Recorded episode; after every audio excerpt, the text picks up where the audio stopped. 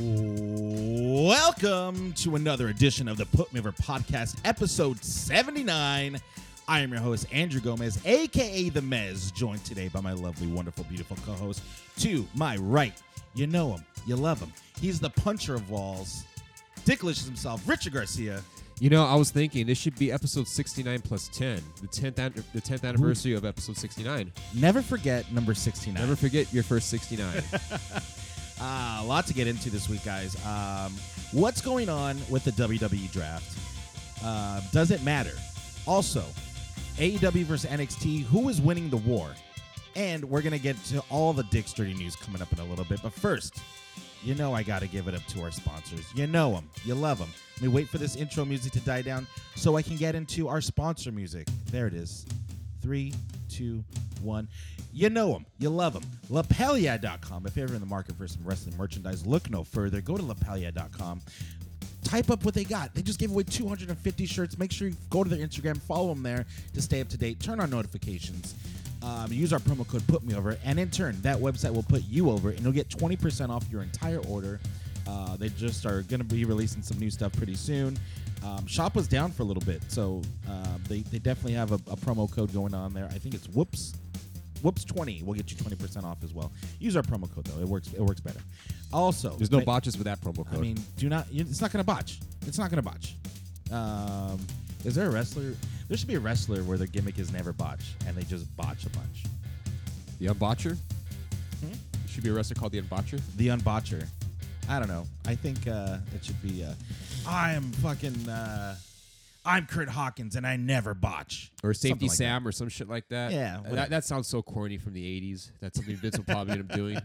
Safe worker Sam, dude. Also, maybe we just gave our next sponsor an idea for a T-shirt. Make sure you go follow our good friends Grudge Match brand on Instagram. They're releasing the new hotness every single month.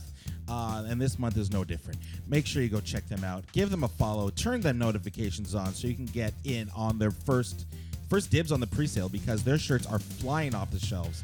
The Tiger Army mask is just brilliant. And it's a glow-in-the-dark shirt. So you know it's a double winner in my eyes. Dick, you're actually sporting your Jushin Thunder Motorhead shirt. I am. And you know what, dude? Shout-outs to Grudge Match Apparel for hooking it up. This is actually a really awesome shirt.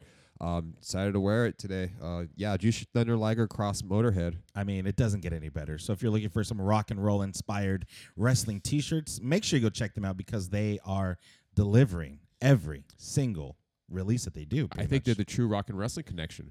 There it is. Make a T-shirt, guys. That's another idea for you. Also, make sure you go if you want some Put Me Over merch. We got you covered. Go to putmeover.com. All of the latest and greatest in Put Me Over merch. We got hats. We got T-shirts. We got koozies, I think. We have phone cases. Stickers are still available. Put me over condoms, dude. Ooh, that's next. Yeah, you put me over your dick. There you go. Oh, see, we're on there something, dude. All right, we're going to make T-shirt now. Podcast over. Well, it'll be a condom wrapper, and it'll just say, put me over your dick. There you go. I think it is. Hashtag put me over your dick. We're sitting on a gold mine, bro. All right. We also have a promo code, Flaccid, for 15% off your entire order. All right, plugs are out of the way. A lot to get into, guys. There's been some hirings. There's been some firings. But I'm going to give it up to my boy with his new segment. Give it up for Dick in Dick's Dirty News. What? Dick's Dirty News, Dick's Dirty News, Dick's Dirty News, Dick's Dirty News, Dick's Dirty News, Dick's Dirty News, Dick's Dirty News, Dick's Dirty News. Fuck. Take it away, Dick. Oh. I almost said, oh, man. That's your catchphrase. That is my catchphrase. So, Eric Bischoff, where do we start with this guy? Ooh. SmackDown. Wow. So, for a few months ago, Eric Bischoff was hired to go ahead and kind of be a creative influencer on SmackDown along with Paul Heyman on Raw. Well, that didn't last very long. In fact, he was actually fired this past Monday. So, he was only there for 4 months. And the main question that a lot of people were asking is, What was he doing, and why hire him to begin with? And it makes sense because throughout that entire time he was there, he really had no influence on the show. He was just there. We asked every single week, what's he actually doing? Because the show looks exactly the same. It's like when you've been watching SmackDown the past couple months, you could tell, like, okay, what's like when you watch it, there's no Eric Bischoff, there's no influence by Bischoff whatsoever. So it was just there. He was just there pretty much to kind of talk to like as a liaison between them and the network. But he wasn't even doing that either. He was barely at the meetings. He wouldn't even go to the late night meetings that Vince would have, like at 12, 1 a.m. in the morning. He was mainly at catering, if that's about it. I mean, he was pretty much in charge of catering. So he's basically doing the Zack Ryder job. Basically, yeah. So him and Zack Ryder probably have like the cushiest jobs within the company. Oh, how's the chicken today, bro? Yeah, it's like, why even hire him to begin with? I don't get it. Like. He was just there, pretty much just to be used as a scapegoat, and he's been replaced by Bruce Prichard, who ironically was the guy that got him in that position to begin with. Really, I did not know that. Yeah, so Prichard ended up he recommended Bischoff to Vince, and then 4 months later he's taken over Bischoff's role. Prichard is Prichard. Yeah, I think he's gonna have more of an impact for sure. I think he's more in Vince's ear. I think he can lend himself better than an Eric Bischoff, who, I mean, might not be on the best terms with Vince. I think him and Bruce may have what's it called? Vince and Bruce? Yeah, Vince and Bruce maybe patch things up, as you will. And I think they're gonna have a better relationship going forward.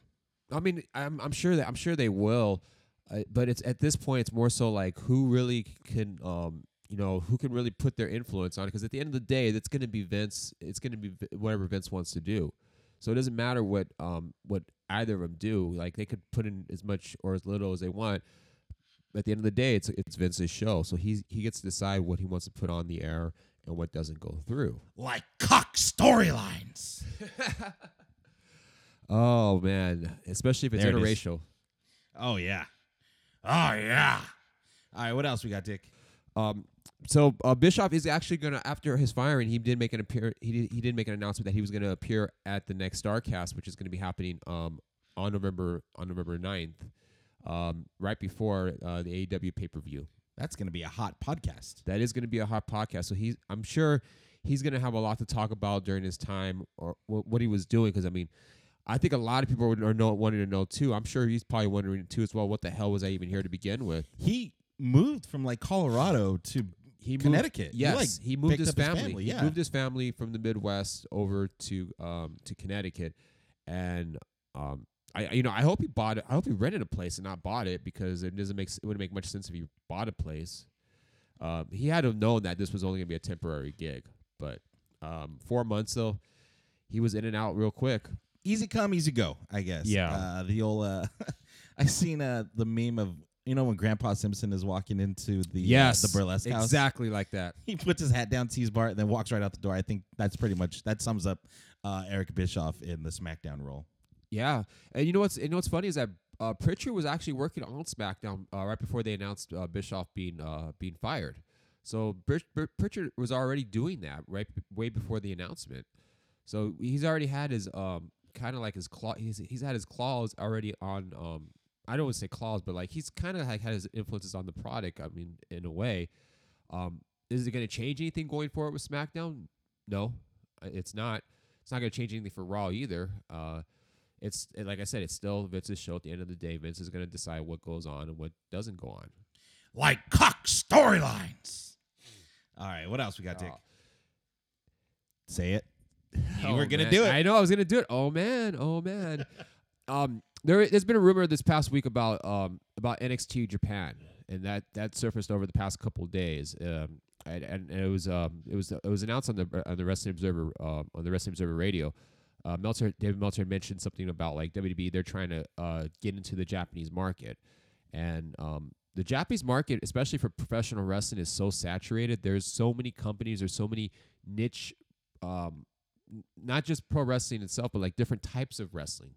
In Japan, it's just so saturated, and Vince wants to. And this rumor about NXT Japan being done, well, there is truth to that rumor in that WWE did make an attempt to purchase. They did make an attempt to purchase. Pro Wrestling Noah. Noah, thank you. Yeah, and shouts out to Pro Wrestling Noah. Pro Wrestling Noah, there you go. And those talks didn't go through. Good, but which is good. At the same time, though, Stardom, one of the largest women's wrestling organizations in Japan, was recently bought by Bushiroad. And for those that don't know, Bushiroad is the parent company of New Japan Pro Wrestling. That's a big move. That's a pretty big move, and yeah, especially since New Japan doesn't really have women's wrestling. They're just men. They're just strictly men. Now that I think about it, it's a big move. And now you're seeing like, okay, now there is some truth to that rumor of NXT Japan. And Stardom is an all women's wrestling club. Correct. So that's a big pickup for New Japan. It is. So I mean, we could be seeing. I don't want to say for sure, but it looks like we could be seeing like kind of like the consolidation of these companies, and you know, especially if NXT Japan does happen to come true, you might have two companies in Japan that are going to try to go to war, WWE and New Japan. I hope that's not the case. I mean, I don't think they need to spread out to Japan. I don't think they need to do that. They should just focus on what they have right now, because I feel like they're gonna wear themselves really thin with having these different companies throughout the world.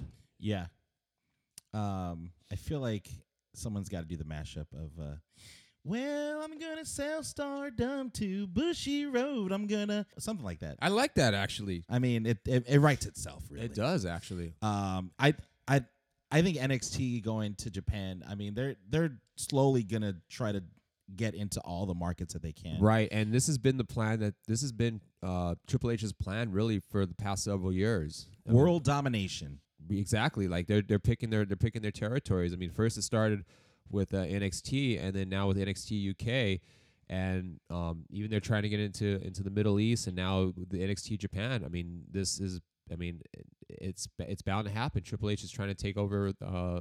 This is Triple H's plan all along. How long till they go to China? Because there's a lot of money in China. Oh, there is. A lot of companies are cashing in on right now to a fault, because just like the NBA, they'd have to really censor their stuff. Exactly. I'm glad you brought up the NBA thing, because I don't know if we talked about it last week, where LeBron James was with Daryl Morey, who criticized the Chinese government, and then the Rockets got shadow banned by the Chinese government as if they don't exist. LeBron went on Twitter and kind of defended China. China. In a way, he was kind of like pro-China, like, hey, wait a minute, you know, as an athlete, on one hand he's saying like, you know, maybe he didn't understand the facts that was going on, and he pretty much essentially defended the Chinese government with that. Yeah, but of course, there's money involved with it, because a lot of these guys are making a killing in China. James Harden was the first one to like defend China too. Yeah, Harden as well, dude. Because the NBA, they have like their largest audience is not in the U.S. It's in China.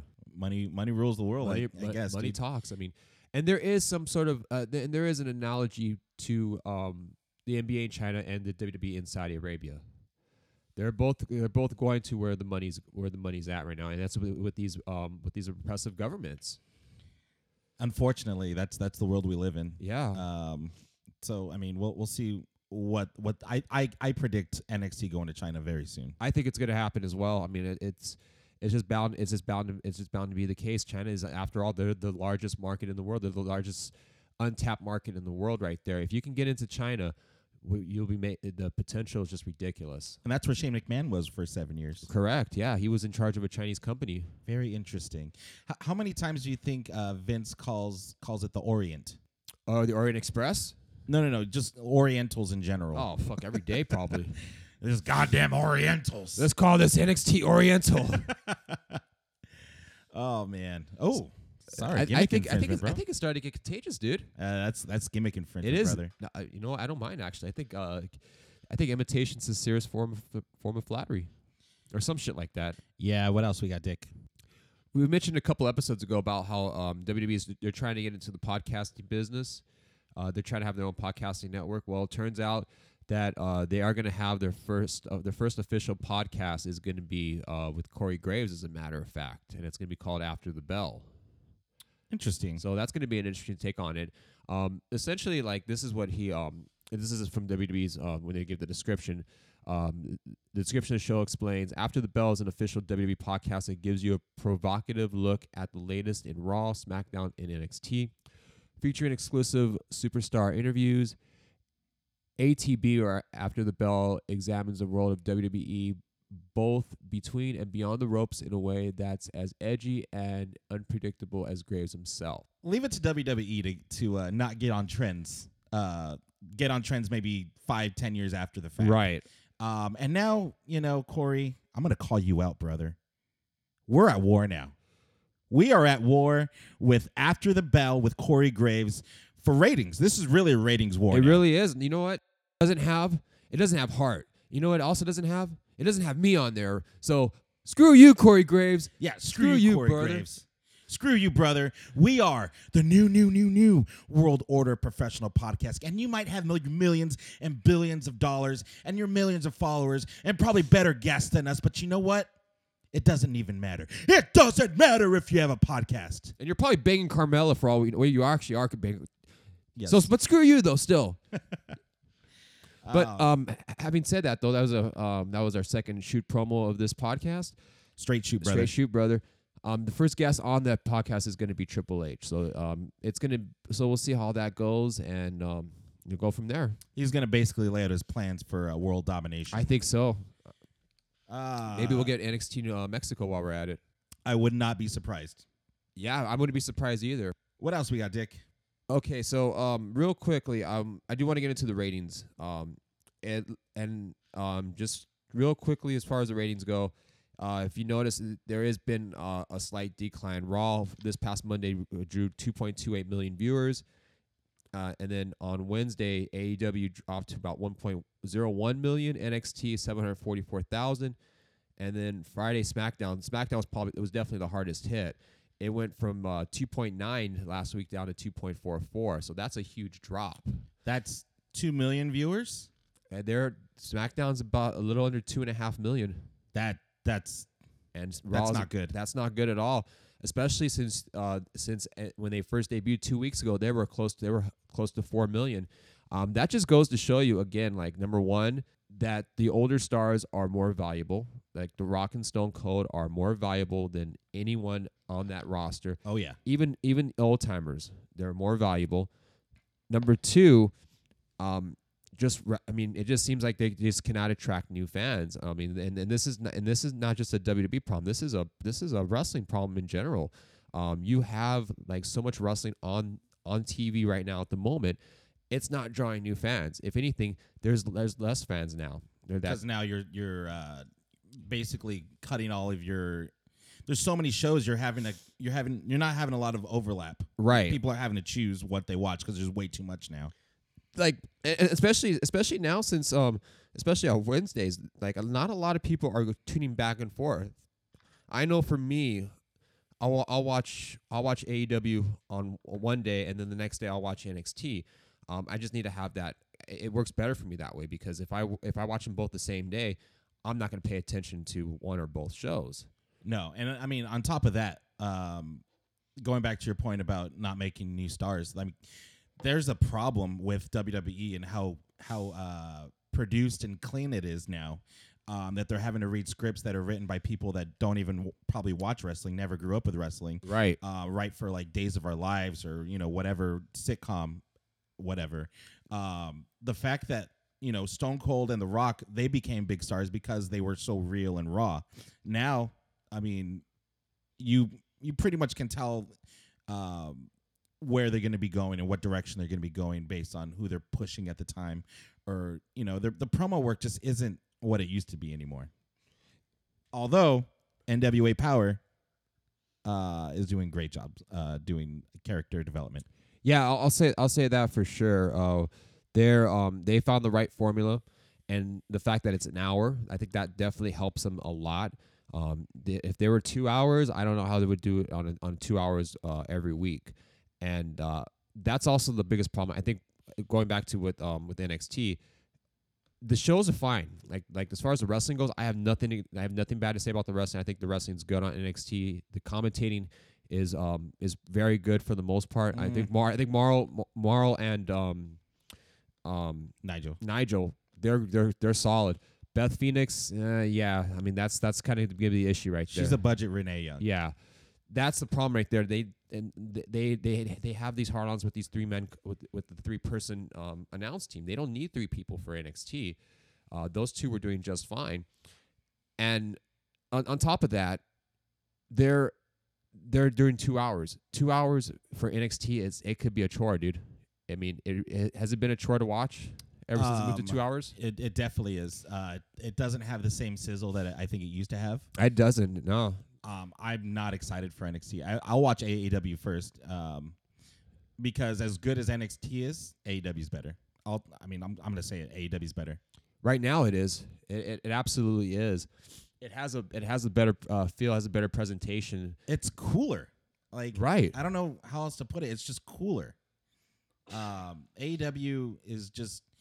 Not only are they putting on great matches, but they're introducing, I think, everyone at a steady rate.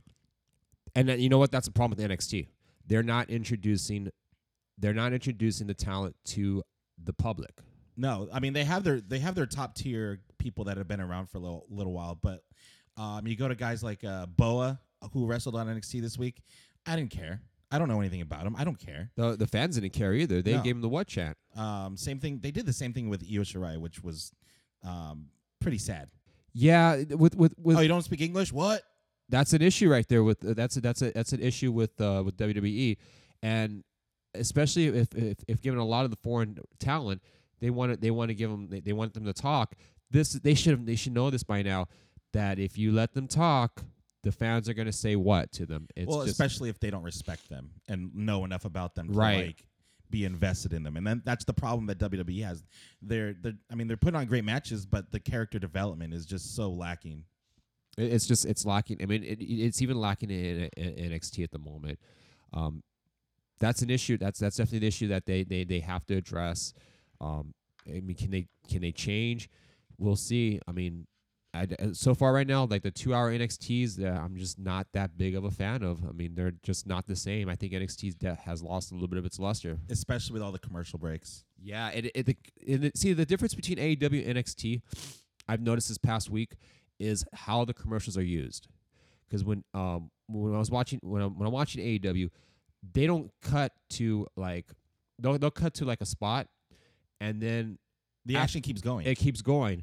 And then, like, you get back, and then it's like, okay, it makes sense as far as, like, when you get back, it's like, okay, well, it kind of makes sense. It makes sense as far as, like, hey, they're not doing a rest hold after, you know. It's not dive. We'll be right back. Yes, and then they go into a rest hold with the other person. It's like, well, what happened? How did that happen? Like, how did that cause? You know, and with NXT with AEW, they're not really doing that. At least they're with the commercial breaks, it's not as bad. Yeah. So I mean.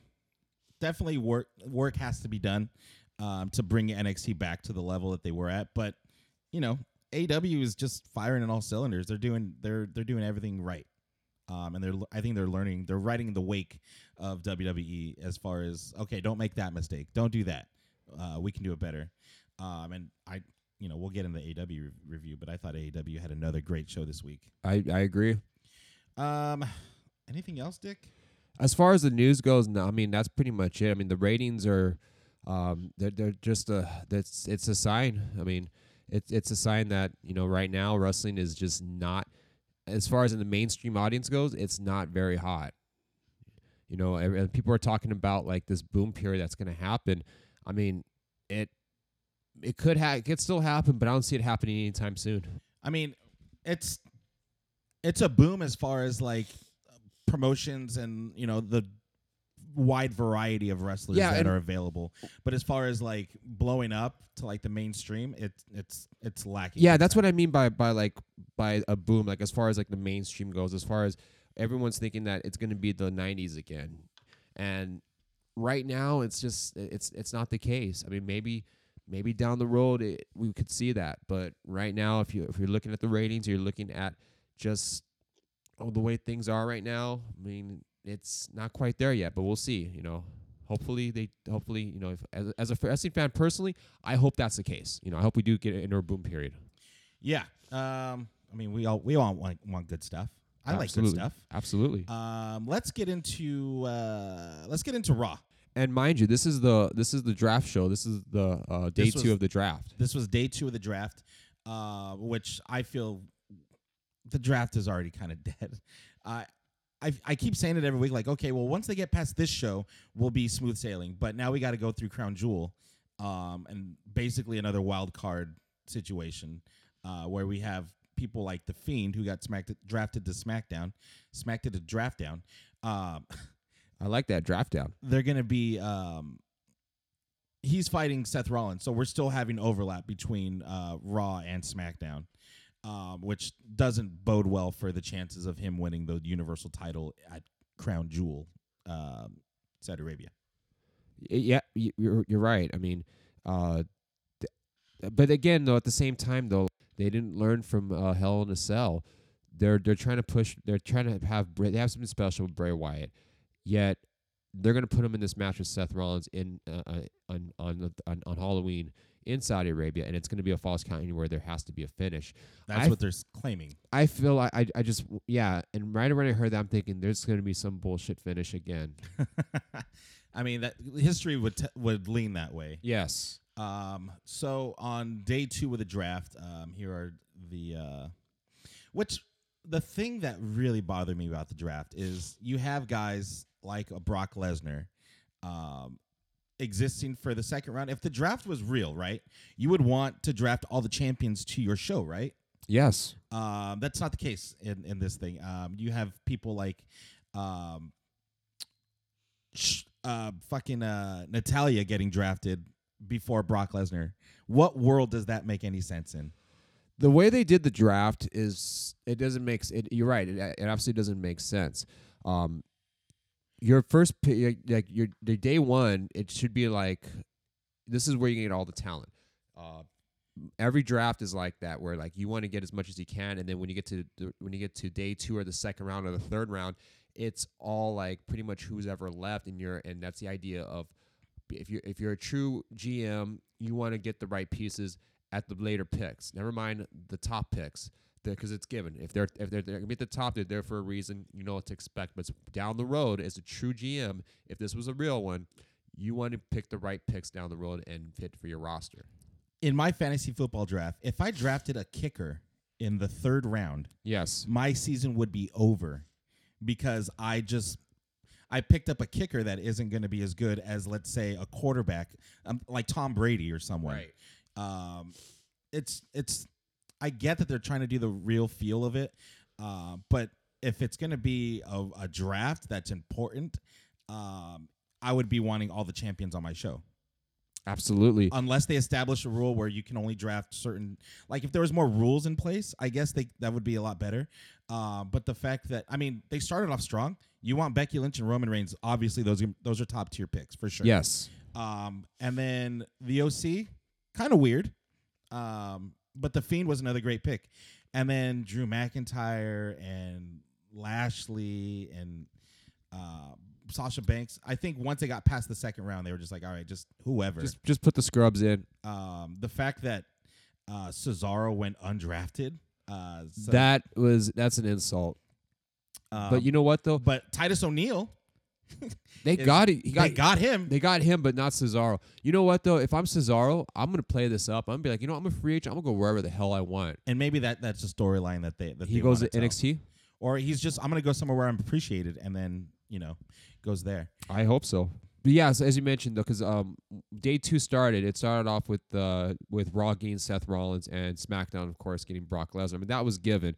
A lot of these picks are, as well, I mean, as I mentioned last week, there are obvious picks like, okay, well, do you really draft them, or do you just have to feel like you have to say it just to, like it didn't make sense because the champions. I mean, I guess they did have to do that because the champions could have been drafted to any brand, but I mean, why have the Universal title on SmackDown if it's going to be red? You know what I mean? It makes no sense. Yeah, I think the Universal title just go away, but that's just my opinion. So we got Seth Rollins on Raw, Brock on SmackDown, Charlotte Flair going to Raw, New Day going to SmackDown and Andrade with Zelina in the first round. You knew when Charlotte was going to be drafted, it was going to create this huge domino effect. Oh, yeah. That goes into Bayley getting her title back. Yes. And just an effort to keep all the couples together. Yeah, especially that. That's what that was my point. Because Andrade did get picked with Zelina Vega, and it was only natural for Aleister Black to be drafted as well to Raw with Zelina Vega. R-Truth is the 24/7 champion. He got drafted to Raw. What does that mean for the 24/7 title? Is that going to be a Raw exclusive, or is he going back and forth? I mean, right? I would think it'd be Raw. It would be exclusive to Raw, but of course, it doesn't really matter at this point. I mean, who cares about the 24/7? Who really? Yeah, I mean, and the same thing also for the women's tag team championship as well. You like the women's tag team championship, you have to have it on both shows. Like, you just can't have it on one show. There's just not enough talent for it to be on one show. They have to be going back and forth. I would think the 24/7 would be more or less the same thing. But if you do that, then what's the point of having the draft? What's the point of having the roster split if you're going to do that? There's a lot in that statement you just said right now. A bunch of people went undrafted. Cesaro, Luke Harper, who just came back and was put into a main event storyline, is now, we don't know where he's at. Apollo Crews, Mojo Rawley, who cares? No Way, who cares? Luke Harper, another person. Him and... Luke Harper twice? Harper. Yeah, we're reading this list. I'm like, wait a minute. Luke Harper went undrafted twice. Oh, man, poor guy.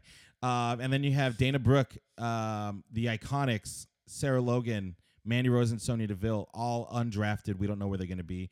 AOP, Curt Hawkins, and Zack Ryder. We don't know where any of these people are going to end up. Are they just going to be floaters? Although Fire and Desire, they were on SmackDown this past Friday. So I Dana Brooke was on SmackDown as well. So I'm assuming they're going to be on SmackDown if they're if that's the case, but we'll see. Have we seen the Iconics since they lost the titles? No, I mean the only aside from the 24/7 skits. Shouts out to Peyton Royce, who just got married to Shawn Spears. Also, this is interesting. People that weren't even listed to be drafted: the Usos, Matt and Jeff Hardy, Sheamus, Leo Rush, who's on NXT, Naomi, Lars Sullivan, who we haven't seen since he got hurt. Right. Lana, Mike and Maria, Nia Jax, who's been out, Mickie James, who's been out, Ruby Riott, who's been out, Alicia Fox. Now that's one on the website, on the WWE website. Alicia Fox got moved to the alumni section. So is she just out of a job? She's not wrestling anymore? Apparently she's... She's not a wrestler anymore. She's an alumnus. She's been there for 11 plus years. She's garbage. I don't know how. I don't know how she has a job. I don't know how, but she's stuck around for 11 years. So, if that's the case, good. I mean, she really hasn't done much in the ring. So the old JTG, where they should start a website. Have you seen that website for JTG? No, I haven't. Well, it was back when he still had a job. People were like, how does this guy still have a job? We need to get one for Alicia Fox at this point. Right. The Ascension, the Colognes, all not listed to be drafted, along with Cain Velasquez, John Cena, Ronda Rousey, and The Undertaker. All, they're part-timers, but they should probably, if they want to get like a little bump, especially for like a SmackDown, to say that The Undertaker's drafted to SmackDown, that would at least pop the crowd a little bit, something. But they didn't even do that. That just goes to show, kind of where all these people kind of stand in the company. And also, if this was a real draft, how could you not draft the Usos? I mean, the Usos are they're a great tag team, and you want to have a great tag team on your roster. I mean, I can't think of anyone. They're probably one of the best tag teams on the main roster. Well, here's the thing with them. We know the reason why. Like in all locker rooms, you don't want to have any distractions. So the fact that Jimmy or Jay, one of the Usos, can't stay out of trouble. It's both. Yeah. And Naomi is right there. She's married to Jay, so. She's sadly lumped in with him, and same goes to Jeff Hardy. You wouldn't want that in your locker room, right? And that makes sense. That makes sense from a kayfabe standpoint. Sheamus is out. He might not even. I don't think he's going to return. Yeah, so we'll see.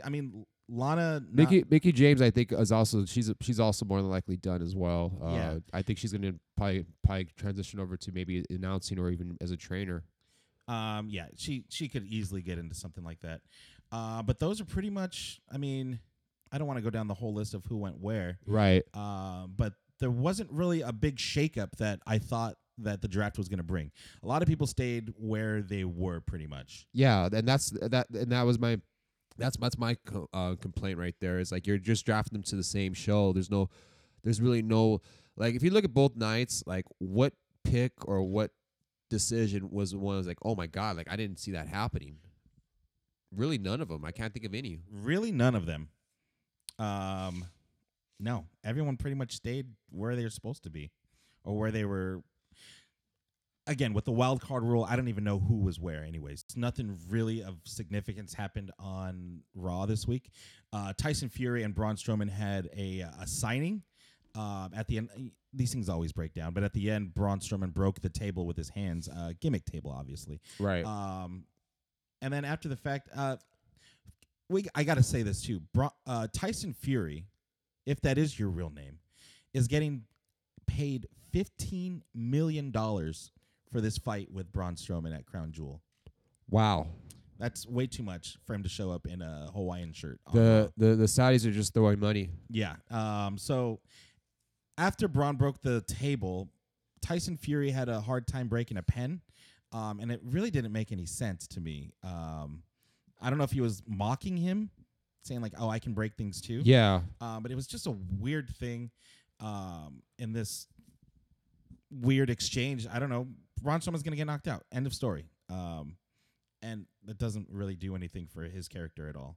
All right, let's just get to it. The main thing that really happened on Raw was Seth Rollins burning down the Firefly Funhouse. What did you think of this segment, Dick? I just thought that the whole segment was just weird in the way that if they were trying to get Seth to be cheered as a babyface, it totally backfired on it. Did not work at all for whatever they were trying to do. Presumably, I mean, I called it.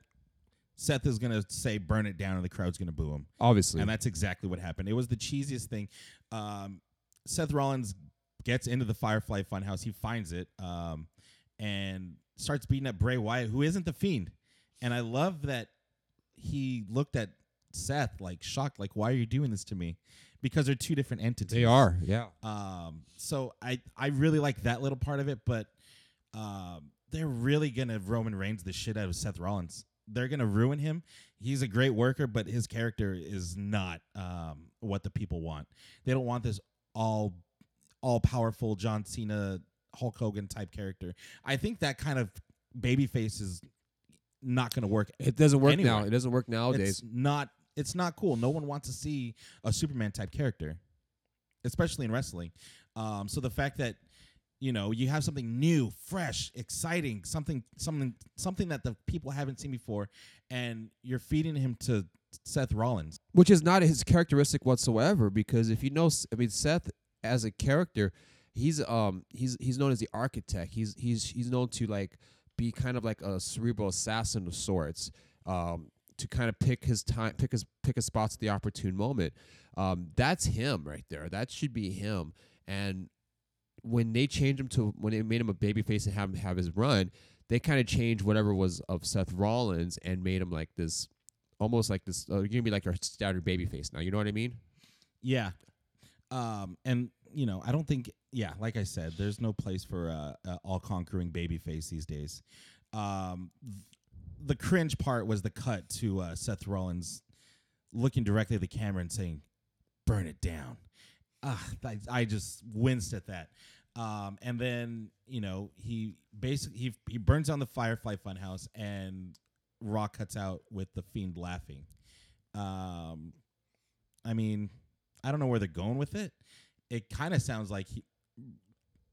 You know what I want to know? I want to know if Bray Wyatt has homeowners insurance, because this is two structures of his that got burned down by somebody. That's true. You're absolutely right. He should definitely look into fire insurance. He should definitely look into that. I mean, as a homeowner, I would suggest that. Absolutely. I mean, if it happened once, it was an accident. If it happens again, dude, it happened twice already, dude.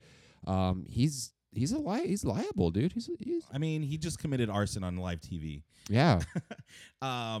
What I would love next week is if Bray Wyatt has a Firefly Funhouse and it's all burned down. Or sponsored by Allstate.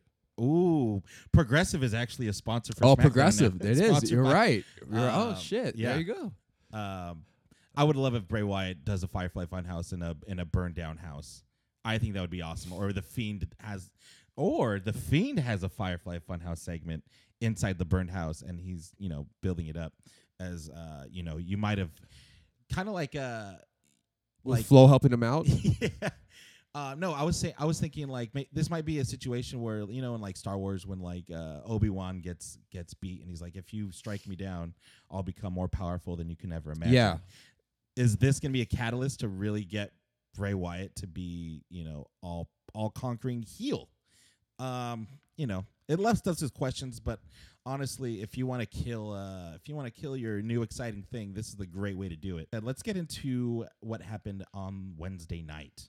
NXT, another great show. Not as great as AEW, but it was a great show. My problem was they don't really have a lot of top tier guys on the show. There's a lot of squash matches. Tommaso Ciampa versus Angel Garza. I don't know much about Angel Garza. Do you? Not a whole lot. Just the fact that he right now he's just really much of enhancement talent at the moment. That's his role at the moment. Ciampa pretty much just beat him clean just to get him over, and rightfully so. I mean, you don't want to have him come back and lose right away. That wouldn't make much sense. No. After the match, Kyle O'Reilly gave a USB drive to Morrow, and they played it and basically shows a video of them taking out the Velveteen Dream. So I feel like this is probably going to set up to War Games. Yeah, it could be. I mean, because War Games is coming up. And the Undisputed Era doesn't have really any allies. They've been going after everybody. So you could see, you know, Velveteen. Oh, this would probably be a good War Games match. Undisputed Era versus Finn Balor, Tommaso Ciampa, Velveteen Dream, and Johnny Gargano. I think that'd be awesome match. You know what? I think that could be going that way. More, you know, people that we don't really know about. Oney Lorcan,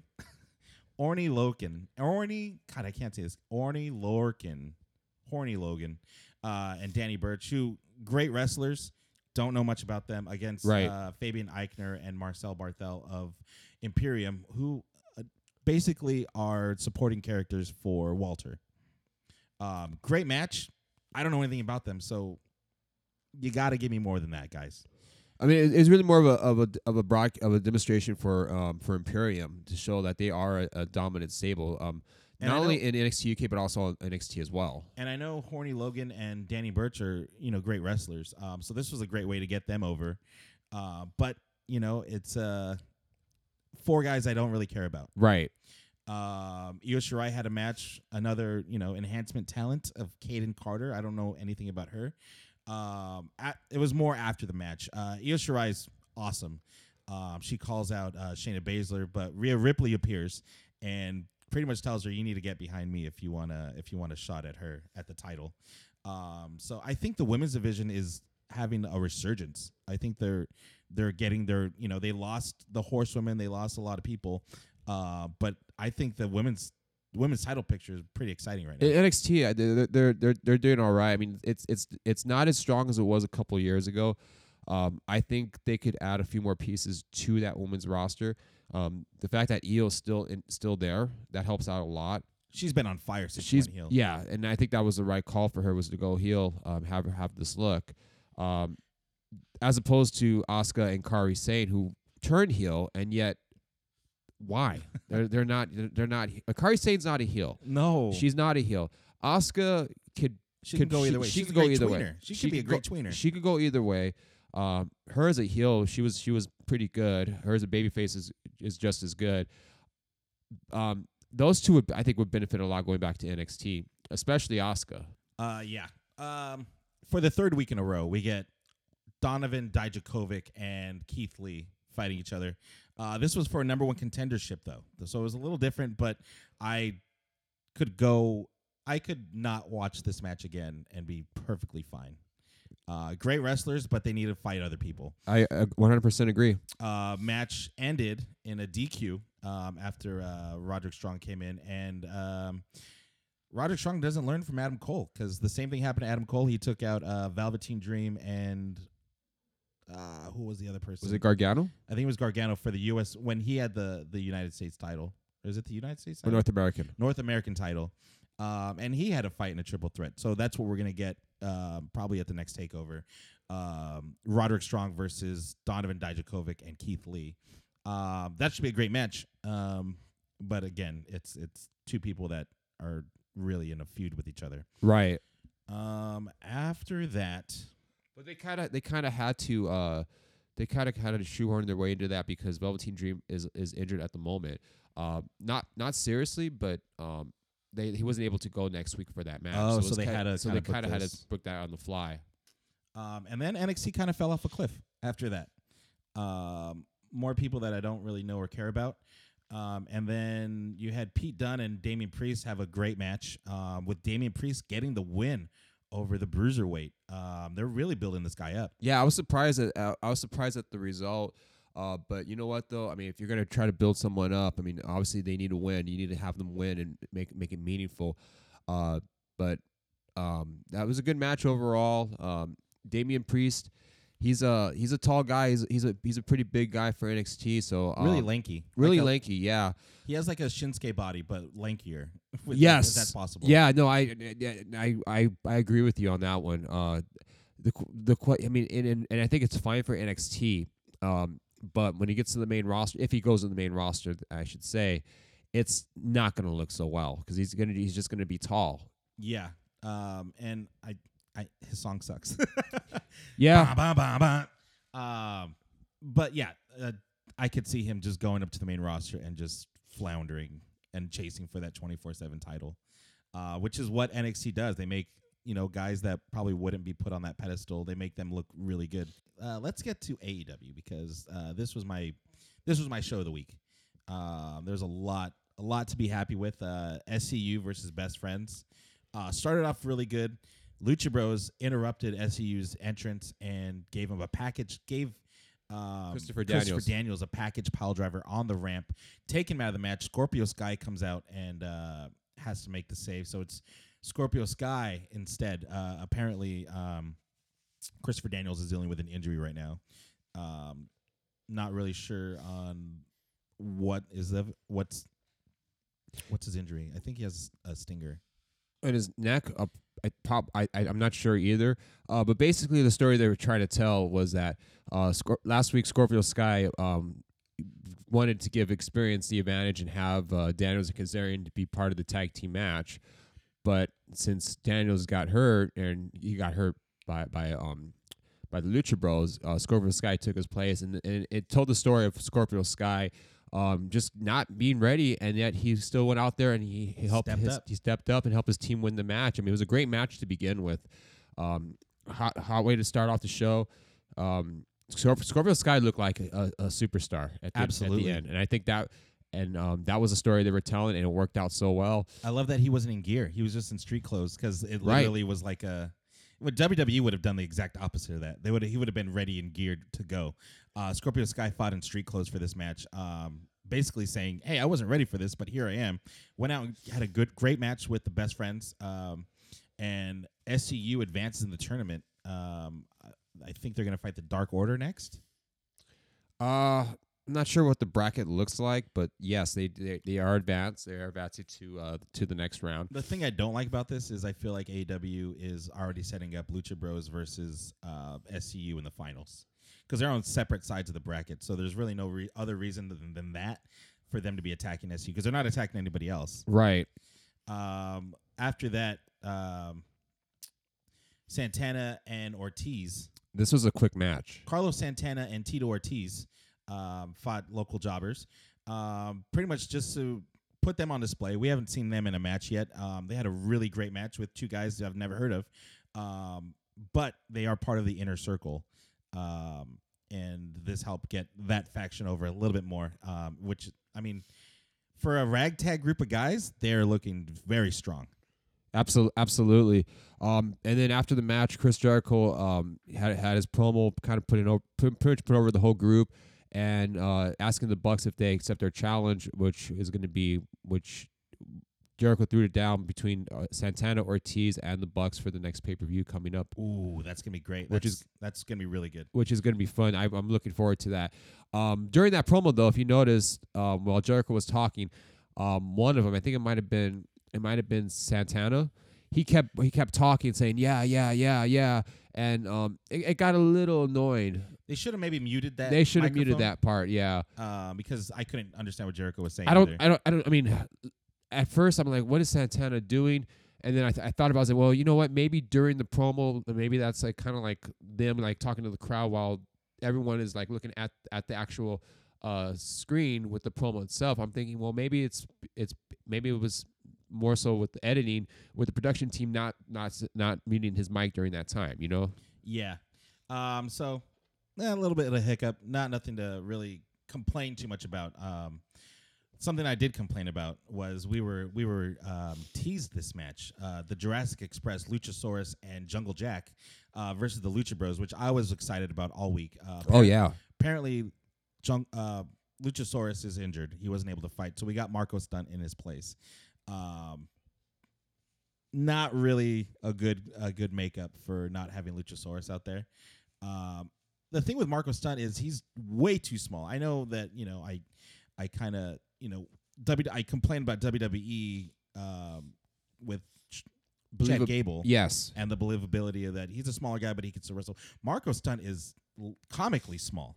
Yeah, I don't even think he's 5 feet. No.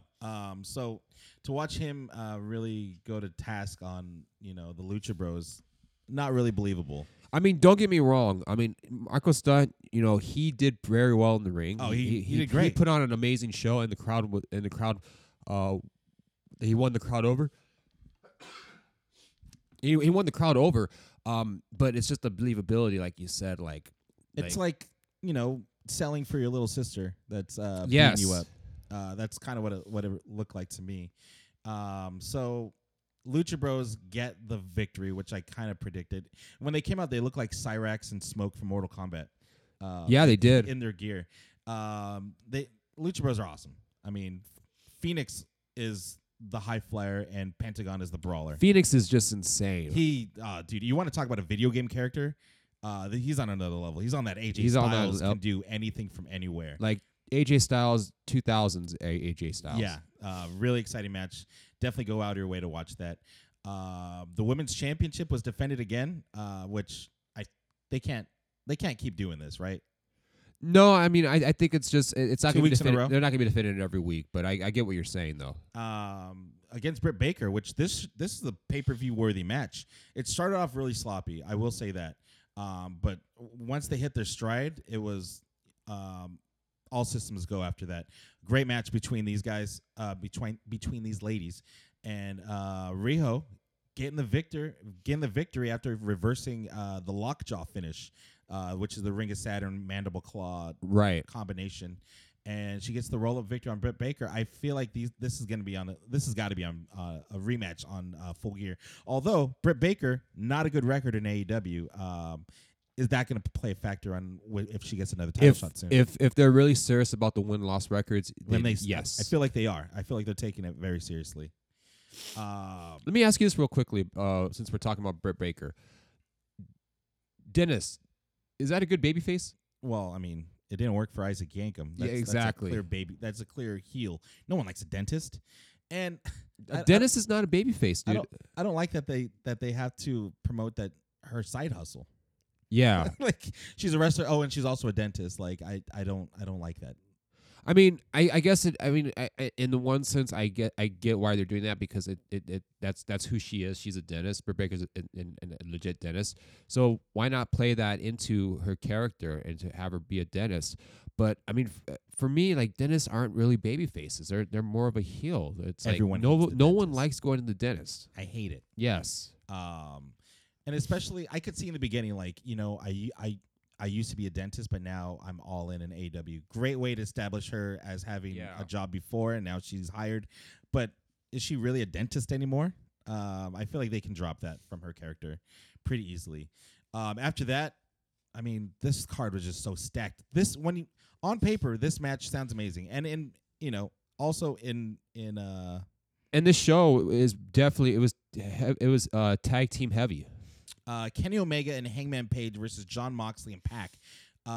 Four megastars sharing the ring in this match, and it proved the point that Jon Moxley is a man by himself. He doesn't need anybody. Right. At one point in the match, Kenny Omega and Jon Moxley both bring out weapons, barbed wire bat, barbed wire broom, and Moxley hits Jericho with his bat, only for Pac to come in and kind of ruin the fun and take all the weapons out and be like, what the fuck? We don't need weapons. Like, I'm going to kick these guys' asses. Moxley gives him the double bird and the DDT and walks out on his partner, leaving Pac to get pinned and his first loss in AEW. That's true. I mean, from Pac's perspective, I mean, he's right because he didn't want to lose this match at all. Eyes on the prize, bro. Eyes on the prize. We don't need these weapons. Yeah. I mean, I get why he did that, but yeah, he got double crossed and he ended up losing ironically. But I thought that was fine though because they made Pac look strong still. Hangman looked great. Kenny looked phenomenal as always. You notice though they didn't talk about last week's match with him and Joey Janela. Yeah, on AEW Dark. Well, yeah, I feel like that's kind of like same universe but not main show. You know what I mean? Yeah, no, I agree, but I think that's something they should talk about that as well. It's like, hey, you guys should also watch AEW Dark as well that's because true. You're going to be seeing this hell of a match right there. And I haven't seen AEW Dark. I haven't seen one episode. Oh, you go out of your go out, especially for this week. Go out of your way and watch that match. Okay, that match was insane. I'm gonna do that. Like Joey Janela is a fucking madman. We all know that, but it's just every time he's in that ring, dude. You just worry about him. Like, what the hell is he gonna do? Speaking of being worried about guys, the main event: Chris Jericho versus Darby Allin in a street fight. Darby Allin at one point had his hands duct taped behind his back. Right. The thing that bothered me about this was Tony Schiavone was like, "Oh my God, I have never seen anything like this in my entire career. In my 20 plus years of wrestling, I've never seen anything like this before. Have you, JR?" And JR was just like, JR knows better than to lie about it. Right. So he just stayed quiet and changed the subject. But really selling the fact that Darby Allin had his hands tied behind his back. And we've seen that a bunch of times in these kinds of matches. What's kind of scared me was when Jericho did like the double underhook suplex onto him. Yeah. With his hands tied. Like, that's a scary thing right there. The things that Darby Allin did after his hands got tied behind his back were things I haven't seen in wrestling before. The coffin drop. He did a springboard moonsault off the middle rope with his hands tied behind his back, a la Orange Cassidy. Yes. But Orange Cassidy voluntarily keeps his hands in his pockets because he's that cool. But I felt like this match was great. The suplex onto the skateboard looked like it sucked. Oh yes, it did. And I like that. They're promoting Jericho and Cody for Full Gear, but they made sure to remind the audience like Jericho shouldn't ignore the fact that he has a match with Darby. He shouldn't look past him because he's still dangerous. And I feel like Darby Allin is a star after this match. Jericho does it again and makes another new star. I think that's a big advantage for AEW right now because right now they don't have they have established talent there. They have Chris Jericho who is a mainstream name. Kenny Omega is a star. Young Bucks, Cody. They have stars that are wrestling stars. Their goal is to get the new guys over. They have young talent. Darby Allin's in his 20s. He hasn't been in the business for very long. He's in a position where he can be a star. You look at who else? Hangman. Hangman's a perfect. I think Hangman is the way he's positioned right now, and the business it's set up for him to be the biggest star. He has the most potential out of everyone. He kind of hit a little speed bump when they thrusted him into the main event with Jericho. But right. I feel like that tag match really helped him establish himself again as a top talent. And then, you know, this match was exactly what we thought it was going to be. It was going to be a brawl. It's a street fight, and Jericho actually gets the win in this. When he had Darby Allin in the Walls of Jericho, the way he had his arms really flexed, he looked gigantic. He looked like it looked like Lil Mac versus Bald Bull in that match because he looked way bigger than Darby Allin. And Jericho actually had to really dig down and fight to win this match. And I thought Darby Allin looked great on the other side. It was a regular Walls of Jericho, right? Not the Lion Tamer. It started as a Lion Tamer, and then it turned into the Walls. Yeah. Okay. No Judas effect in this match, which you know, the fact that Jericho can win with a submission or with a strike, really great for his character. And then the Inner Circle comes out and they celebrate with a little bit of the bubbly. Appropriately. Yeah. And that was AEW Show of the Week easily. Let's get into SmackDown. We are running out of time, guys, so we're just kind of going to breeze through this. This was the show after all the draft shenanigans. I thought this is their first show now. This is where we don't have any other things, but they have a crown jewel to promote coming up in Saudi Arabia. I laughed when Byron texted me, "Oh my God, are you guys excited for Shinsuke Nakamura and Roman Reigns?" And my response was, "No. Why are you excited for this?" Yeah, match? I mean, on paper, Nakamura versus Reigns sounds like a great match. That could have been a WrestleMania main event. That's a year ago, 2 years ago. The problem with that though is Nakamura, and it's not just Nakamura. It just seems like a lot of the talent that's on the main roster, their value is less being on the main roster than when it was before they got there. And Nakamura is a perfect example of that. He's his stock has fallen so much. Match ends with Corbin hitting Roman Reigns with his little toy scepter. Bullshit finish. I wish Shinsuke Nakamura would have got the pin in this, or Shin, as Michael Cole calls him to cringes every week. If the referee didn't see it and Shinsuke gets a pin, it only helps Shinsuke. But they got to make Roman look strong, so they got to throw the match out altogether.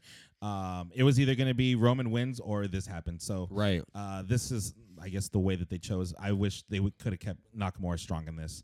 After that, we had Shorty Gable. Let me talk about this for a second. Yes, let's go ahead. I liked the fact that he embraces the fact that, hey, you know what? This is the hand that I was dealt, and I'm going to be the best person I can be. Although the name change, and now he's Shorty G, which, you know, we covered weeks and months ago. We didn't know who was going to get the name, but it's Gable. We called it. And now he's Shorty G, and this sounds... I don't want to be like, oh, he's buried. This is a death sentence for his character, but it doesn't help him at all.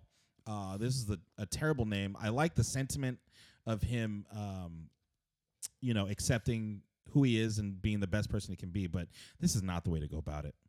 No, and I mean, it just screams white rapper when I hear Shorty G. Honestly, it just screams white rapper. I don't know where they're going to go with this. I mean, to me, he's Chad Gable. He looks the same. He's just embracing the name. He could still do that without changing his name. Can you imagine in a world WrestleMania main event and new WWE champion Shorty G like that? This just screams mid card forever. Like, yeah, like that's where you belong. Lower mid card catering forever. Yeah, that's your place there. I'm not a fan of this. What else? The Miz TV segment. Let's talk about that. Bailey went from I don't know. For me, we were saying like she wants to talk to the manager of the restaurant, but I think she wants to talk to the manager of the Hot Topic. But she comes out and Miz is like, why the change? And she does what every heel does when they turn heel. I don't owe you or any of you people an explanation, but here's an explanation. Great segment. I think this is showing a new side of Bailey that we haven't seen ever before. And she tapped into her inner Vince McMahon. Yeah, she basically got real emo on us. When Vince said it, it had like some sort of like evilness to it. But when she says it, I feel like she's like just been listening to like My Chemical Romance or Simple Plan. Like life sucks and then you die. This is all we have. How could this happen to me? So, you know, it's a great way to get her full-on heel now. I don't think Sasha Banks needs to be involved with her anymore. Are they on the same brand still? Yes. Okay. But make her own person. She shouldn't have to have Sasha out there with her. And then that led into the six-pack challenge with Nikki Cross getting the win. How do you feel about Nikki Cross?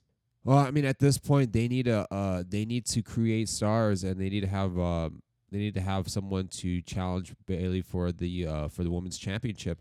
I feel right now that's basically what her role is at the moment, is to be that person and to kind of be like to feed Bayley for her at the moment. How do you feel about Lacey Evans being a face now, with no explanation? She's a face? Yes. What the fuck? Exactly. Oh my god. They started it last week. Yeah, and I noticed last week, like, they were trying to like she was doing like she was acting more of a babyface last week, and I'm thinking like, okay, but it's probably because like when they were wrestling Asuka and Kairi Sane, they're as response to them being heels, but even then, like, she wasn't much of a babyface last week, and now that if that's the case, she's a babyface going forward. I mean, it's just not going to work. She was on the heel side of a triple suplex, right?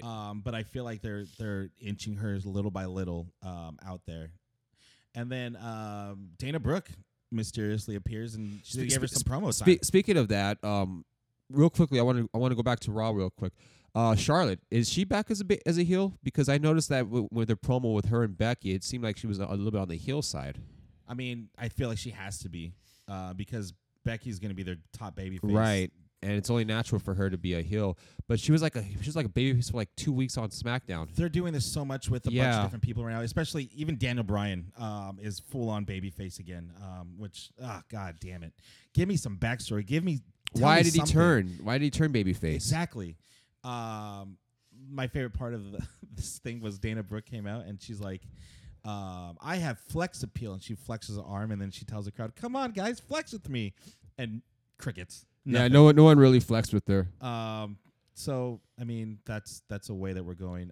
Poor Drew Gulak.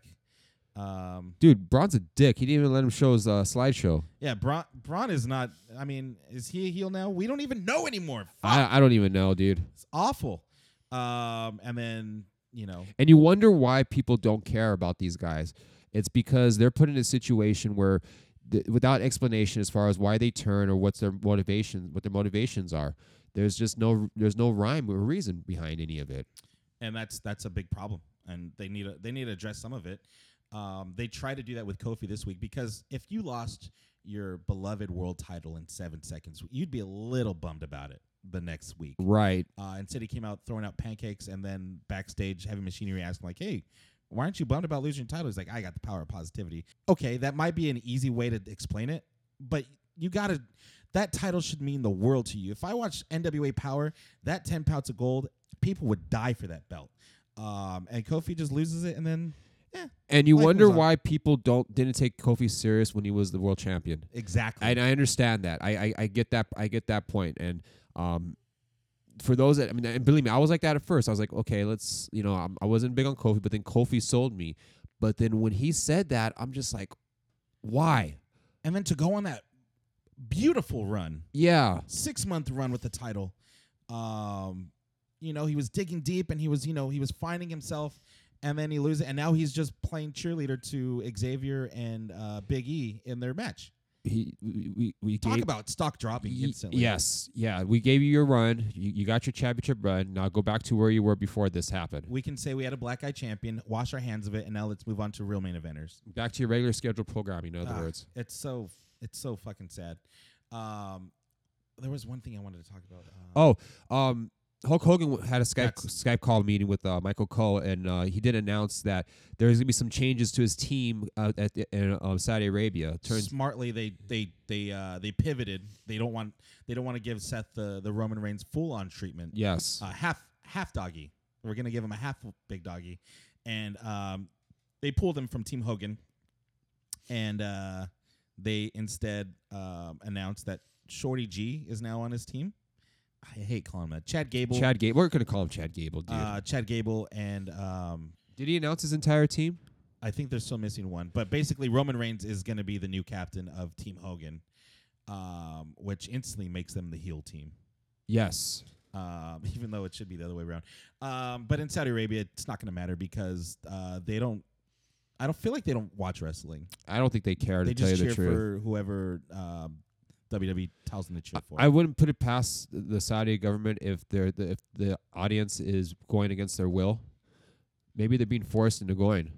Yeah. I mean, you can tell the people in the front rows don't give a shit. Maybe the little kids do, but all the other people are just kind of on their phones. I mean, if you were a person living in Saudi Arabia, and Which I'm not. And then the government goes to your house and tells you, you got to go to this event or you're going to die. And you have to go and you have to cheer. You would hate fucking wrestling, wouldn't you? I would fucking hate it. I would fucking hate it, yeah. I don't know if that happens, but I can definitely see that happening. I wouldn't put it past them for them to do that. Speaking of Hulk Hogan, we're getting a phone call from... let me see. This is from a... I've never seen this number before. It looks like a Saudi Arabia number. Is it a plus? Yeah. I'm just going to answer it. Yeah, it's just... Who's calling? Hello, can you guys hear me? Oh, no. It's me, dude. It's the Bagogster himself, brother. How are you guys doing? Sorry, it's kind of echoey. I'm taking a massive shit in my hotel here in Saudi Arabia, dude. Hulk, weren't you at your beach shop yesterday? Yeah, but you know when the Saudi government calls, I gotta show up, dude. So, anyways, I got the big dog. Can you guys hear me? Okay, I know this is a Skype call, so it's not gonna really sound good like it did on SmackDown. We can hear you, Hulk. We can hear you, Bagogi. Anyway, I just wanted to announce here on the podcast that Roman Reigns is gonna be in Team Hogan, dude. We already kind of went over that. We went that already, dude. Yeah, well, anyways, Team Hogan, no black guys. Hell yeah, dude. So, wait a minute, though, but Ricochet is half black. Is he? Yeah. All right, we're going to have to make some changes on the team, dude. Maybe we can pick up, not Titus O'Neil. He's also black, by the way. I'm gonna have to think about this for a little bit. What's Zack Ryder doing these days, dude? He's behind catering, but you can definitely use him if you want. Hey, let me ask you a question. Shoot, brother. You notice on Flair's team, Bobby Lashley's on that team. What are your thoughts about that? Oh, they're instantly heels, dude. When I say I don't want any, I don't want to offend anybody, so I won't say the N-word here. But brother, Bobby Lashley being on that team is, it's good for Rick and his team if he wants to lose. But we're going to have a superior team, dude. What do you mean by superior team? You know what I mean, brother. Anyway, when the Saudi government pulls up a truck of money, dude, can I call them Arabs? Is that okay? Yes, that's perfectly. They are Arabs. They're Arabs, Hulk. No, not Arabs. Arabs. Whatever we want to do. Anyways, I know you can't say the N-word, but I'm not sure. I don't want to upset our Saudi government overlords or anything. But, dude, when I come down to Saudi Arabia, dude, it's going to be nonstop power of the whitest kind. Oh, God, come on, dude. I'm just saying, brother. You're only going to win when you got white guys on your team, dude. You clearly have not learned your lesson, have you? And if we keep Ricochet on my team, I want him to be the first one gone, dude. I don't think it's going to be an elimination match. Oh, it's not? No. Oh, because that would have been a Survivor Series, huh? Yes. Which would have made a lot more sense for this thing, huh? That's very true. But, Crown Jewel, spelled J-U-U-L, sponsored by Juul e-cigarettes, dude, is going to be bigger, if not equivalent to WrestleMania, dude. It's the biggest event of the year, brother. Dude, how's the bathroom looking, by the way? Because it sounds like it's spacious as shit. Oh, it's super spacious. I'm sitting on a gold fucking toilet right now, dude. Hold on, let me pinch off this loaf and, Oh, God, yeah, there it is. Anyways, a lot of protein this today, brother. Just here to announce that, Roman Reigns is going to be the team captain. And also, what you're going to do when the power of my white team runs wild on you. Okay, that's enough. That's enough right there. I got to go anyways, dude. I got to go suck some Saudi dick right now. And that was the Bagulks or himself, dude. Really pledging his allegiance to Saudi Arabia. He pledges allegiance to the Saudi regime. I am a Saudi sympathizer. That should be his new, that should be the new theme song. Yeah, because we gave Stardust a lot of shit for being an Iraqi sympathizer. I think the real turncoat is Hulk Hogan. How does he not get booed when he comes out with like the American flag and I am a real American? Don't they hate us? Because they ain't us. Anyway, great Bagulkster segment we had on the show. It's always interesting when the Bagulkster comes on because you kind of know what to expect from when it comes out of his mouth. I gotta say, real piece of shit that guy. Yeah, he really is, and I apologize on behalf of the PMOP team. His thoughts and views when it was expressed do not reflect us. Not at all. Not at all. We are not racist. We definitely do not suck Saudi dick. Never. With that said, that's going to be the name of the podcast. We do not suck Saudi dick. We do not suck Saudi dick. There you go. Anyways, I think that's going to do it for the show this week, guys. Thank you so much for. Do you have anything? Nah, that's pretty much it right there. I mean, we're getting to go home from the producer. How can you go after that with Bulgogi? Yeah, definitely. Don't listen to. After the Bell of Corey Graves, we're at war now, dude. But thank you guys so much for listening, downloading, subscribing, telling your friends, telling your neighbors. Telling your friends' neighbors we're available on all podcast platforms. Way more than that other fucking After the Bell bullshit with Corey Graves. Yeah. And, when people ask, what is it about the Put Me Over podcast that makes them so great? You make sure you tell them they are the new world order of professional podcasting. And they'll see you next week.